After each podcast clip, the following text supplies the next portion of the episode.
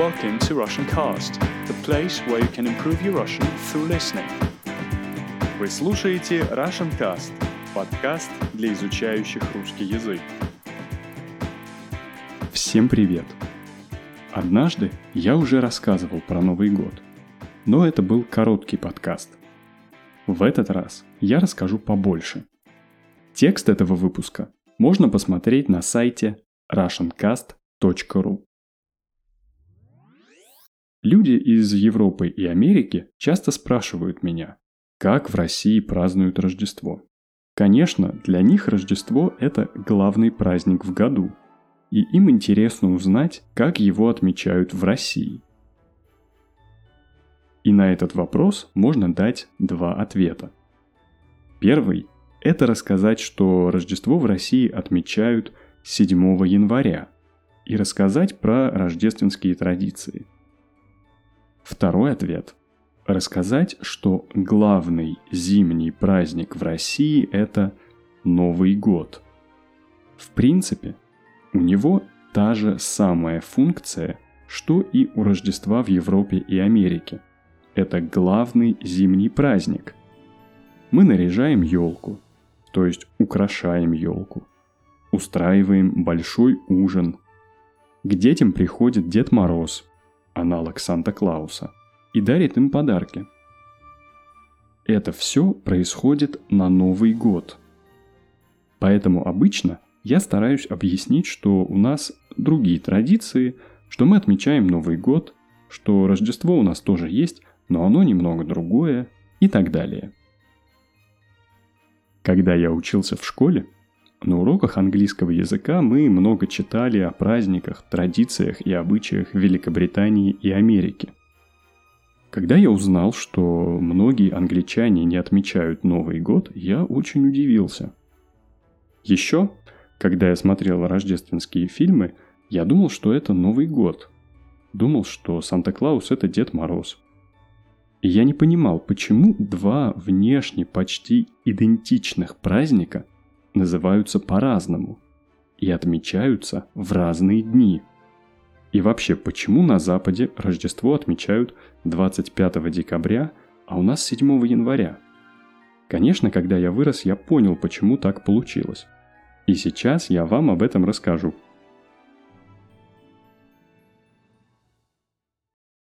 Как я сказал, главный зимний праздник в России – это Новый год. Но всегда ли так было? Всегда ли люди отмечали Новый год? Нет, не всегда. До Октябрьской революции 1917 года официальной религией Российской империи было православие. Это вариант, разновидность христианства. На Руси, а потом в Российской империи религия играла очень важную роль. Поэтому религиозные праздники были самыми важными. Помните, я рассказывал вам немного о Петре Первом.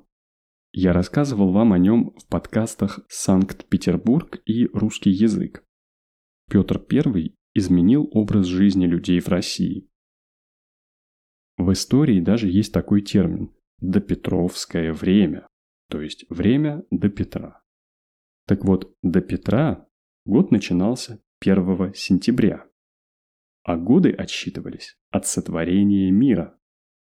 Сейчас мы считаем годы от Рождества Христова, то есть с года, когда родился Иисус Христос, а тогда их считали с момента, когда Бог создал мир.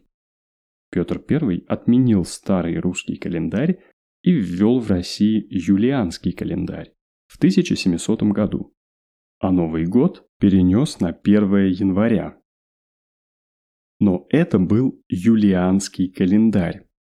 А в большинстве стран Европы уже был григорианский календарь.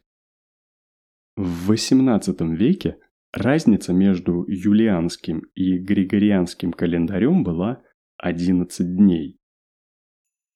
Рождество по-прежнему отмечали 25 декабря, но по юлианскому календарю.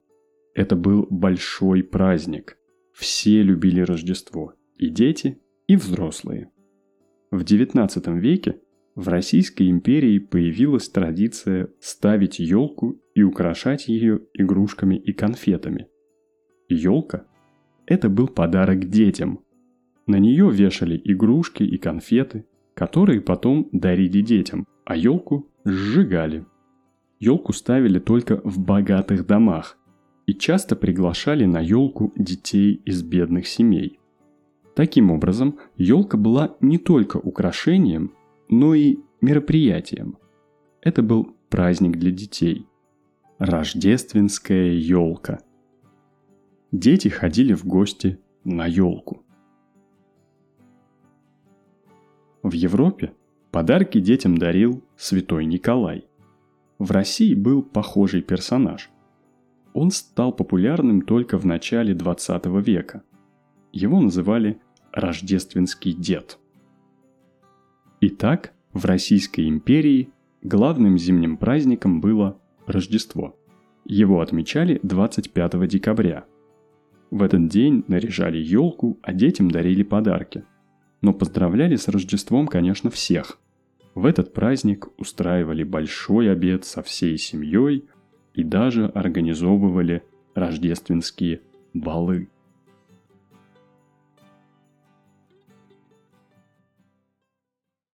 После Октябрьской революции 1917 года к власти пришли большевики.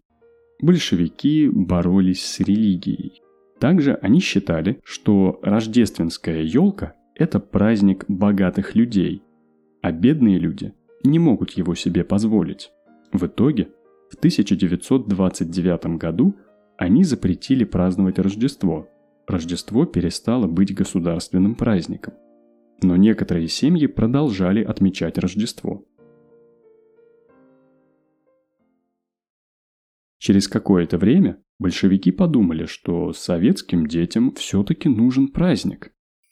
Они не стали придумывать ничего нового. Они сказали, организуем для детей елку. То есть праздник с елкой и подарками. Но будем делать это не на Рождество, а на Новый год. И так Новый год в Советском Союзе стал почти копией Рождества – которые раньше отмечали в Российской империи. Нужно было решить, кто будет дарить детям подарки. В России был известен один фольклорный персонаж – Дед Мороз. Он жил в лесу, это был хозяин леса. Он управлял холодом, морозом, поэтому его зовут Дед Мороз. Он мог все превратить в лед. Изначально это злой персонаж.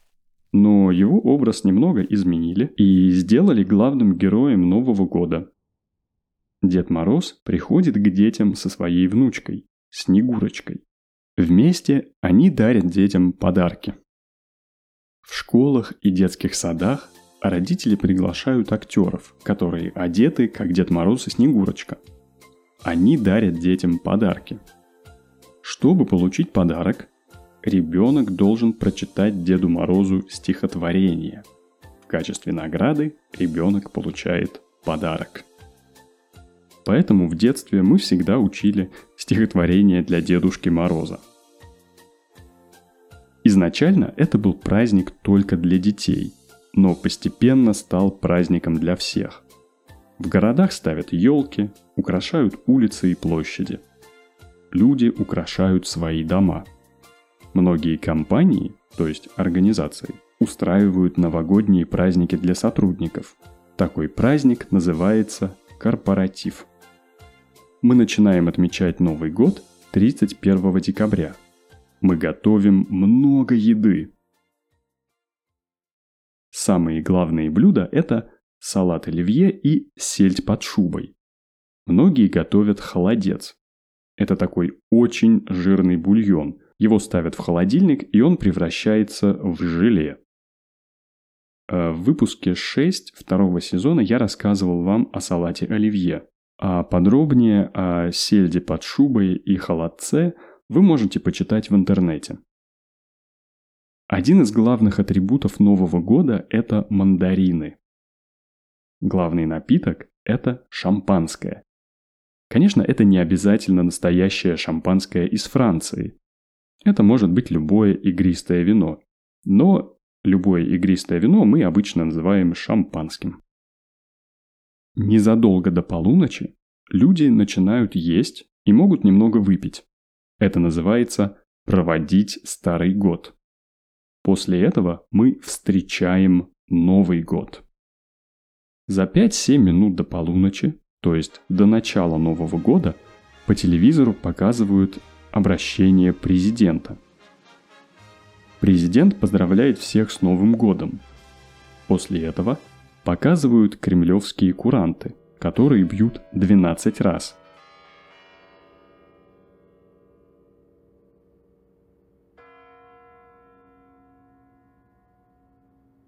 а затем играет гимн России. Мы поднимаем бокалы с шампанским и поздравляем друг друга с Новым годом. Куранты – это такие большие часы. Кремлевские куранты – это часы на башне Московского Кремля. Звук, который издают куранты, называется бой. Куранты бьют. На сайте я оставлю ссылку на видео с новогодним обращением президента – там же вы сможете посмотреть и послушать, как бьют куранты в Новый год.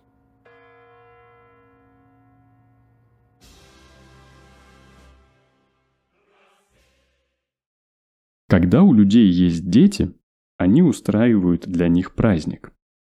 Когда дети вырастают, они часто отмечают Новый год с друзьями. Иногда молодые люди встречают Новый год с родителями, а потом идут в гости к друзьям. Часто молодые люди отмечают Новый год в ночных клубах или ресторанах. А потом, когда у них появляются свои дети, они уже устраивают праздник для своих детей. До 1 января мы поздравляем друг друга с наступающим Новым годом. Иногда мы говорим просто «с наступающим». После полуночи 1 января мы уже говорим «с Новым годом». 1 января начинаются новогодние праздники. Они длятся 8-10 дней. В это время мы отдыхаем, ходим друг к другу в гости, гуляем или просто сидим дома и смотрим телевизор. Некоторые люди едут куда-нибудь кататься на лыжах, а другие уезжают в теплые страны, например, в Таиланд. По крайней мере, так было до пандемии. А что же стало с Рождеством? Почти сразу после революции в 1918 году большевики приняли Григорианский календарь. Помните, раньше я сказал, что в XVIII веке разница между Григорианским и Юлианским календарем была 11 дней. В 20 веке эта разница была уже 13 дней.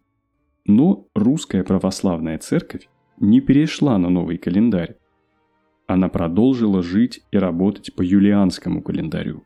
Так происходит и сейчас. Поэтому, когда для церкви наступает 25 декабря, у нас уже 7 января. Обычно люди говорят, что 7 января – это русское Рождество, а 25 декабря – католическое Рождество. Хотя, конечно, 25 декабря Рождество празднуют не только католики – Сейчас 7 января – это официальный праздник и выходной день. Но это в основном церковный, религиозный праздник. В храмах проходят рождественские службы, их даже показывают по телевизору. Некоторые семьи собираются на рождественский обед или ужин. Я никогда не отмечал Рождество – но у меня есть знакомые, которые говорят, что Рождество – это семейный праздник, когда они идут в гости к родителям на обед или ужин. Но традиции Рождества в России были перенесены на Новый год, и сегодня уже нет каких-то единых правил, единых традиций празднования Рождества. И есть еще один интересный день. Это Старый Новый год. Это неофициальный праздник, который отмечают 13 января. Это Новый год по юлианскому календарю или по старому стилю. В этот день некоторые люди встречаются с друзьями, с которыми не смогли встретиться в Новый год, или устраивают просто еще один Новый год. В общем, можно сказать, что Новый год в России играет ту же роль, которую играет Рождество в Европе и Америке. Конечно, история немного более сложная, но я хотел рассказать вам только основные факты. Надеюсь, вам было интересно. Если у вас есть вопросы или комментарии, пожалуйста, не стесняйтесь, пишите их на сайте russiancast.ru. К сожалению, я записал очень мало выпусков в этом году и постараюсь записывать больше в следующем году. Также в следующем году будут изменения на сайте. Очень скоро вы найдете курс по видам глаголов и раздел «Истории», где можно будет послушать все истории для подписчиков. А пока спасибо вам за внимание. С Новым годом! For the transcript of this podcast and extra materials, please go to russiancast.ru.